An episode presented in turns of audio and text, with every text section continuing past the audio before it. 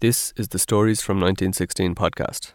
Using first-hand accounts and archive material, we tell the less well-known stories of ordinary men and women who did extraordinary things during Ireland's revolutionary period. Father Augustine was a colleague of Father Aloysius, who we covered in a podcast earlier this week. The two left statements of their experiences during Easter week, and while they largely experienced the same thing, their accounts differ in style. Aloysius concentrates on the overall picture of the week, the surrender and subsequent executions, while Augustine writes in a much more personal style, detailing bits of action and conveying the tension in the situations he found himself in.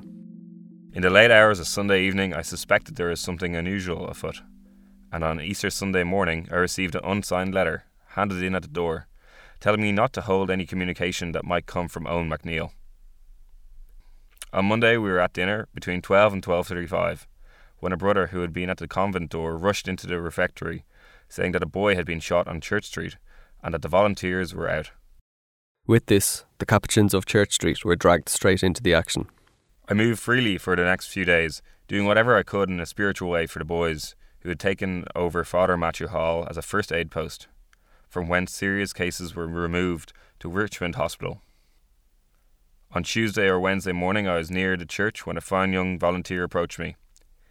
He told me he had been married that morning but would like to go to confession before taking up his post.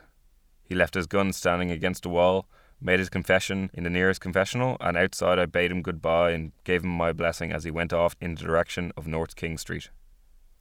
On Thursday after 3 p.m, as far as my memory serves me, after having attended to some calls in the district, I felt a strange urge to go and see how things were going in the Four Courts.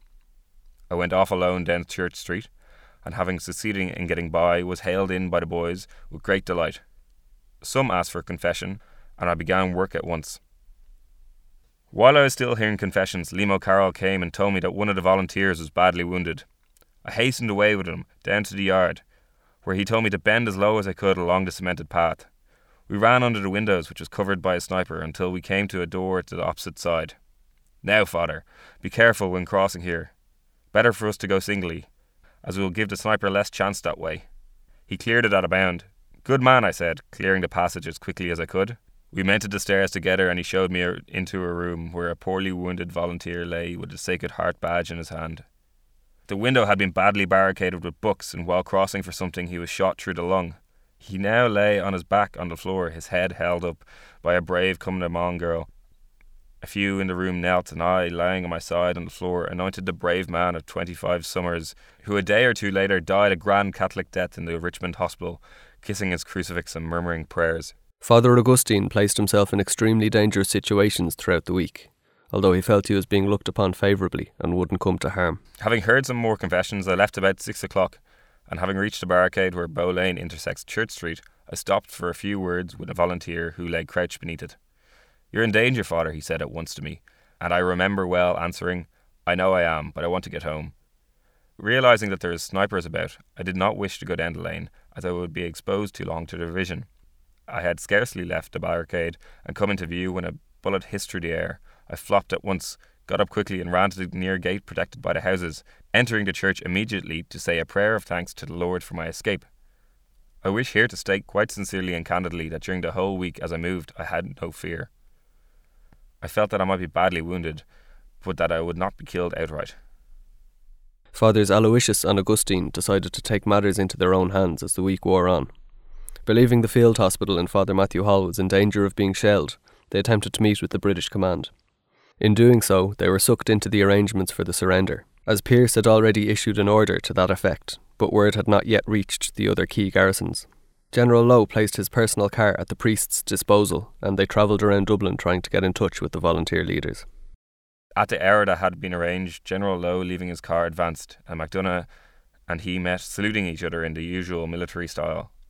I could not help noticing the quiet, matter-of-fact salute of the former, for of the two, MacDonagh was certainly the cooler man. On returning to Jacobs, MacDonagh consulted his officers and then addressed his men. He was evidently suffering a great strain and still held up, and spoke bravely for a few minutes, telling the men, among other things, that the volunteers had fought a good fight, held out for one glorious week, and had achieved what they meant to accomplish. I listened with great sympathy, and while I was wondering how he could speak so coolly under such circumstances, He used a word that my mind had conceived but my tongue had never uttered, surrender, and then he burst into tears. The stress of the week was beginning to take its toll on Father Augustine. Having hurried away from Church Street in the morning, after having only taken a cup of coffee and feeling sure to be back in a short time for breakfast, I was now suffering from a severe headache. Telling a member of the coming on, she soon gave me a cup of tea and a biscuit, for which I was very grateful. I'm sorry I have forgotten her name, but I offer and bless her in my heart. We returned to the South Dublin Union, where MacDonagh had made final arrangements, and walking back he spoke more than usual. Amongst other things, he pointed out to me the place where they had held a large volunteer recruiting meeting some time previously, and a little later the spot near St. Catherine's Church where a scaffold was erected on which Robert Emmet was hanged. I could almost feel his thoughts. A few days after the surrender, Father Augustine was back in action, visiting the volunteer prisoners in Richmond Barracks. In another part of the grounds of the barracks is a fairly large building, opposite which is a little piece of grass.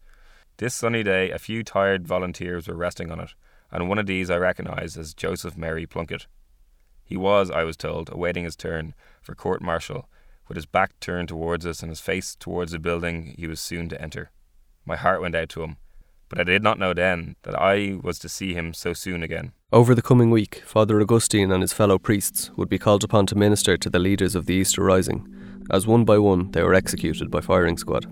These events would have a lasting impression on the priests and cemented their place in the history books. For more on the Capuchins of Church Street, check out our previous episode on Father Aloysius and our special on the Church Street Friary. Many thanks to Derek Collins for reading Father Augustine's statement. I'm Own Cody. Thanks for listening.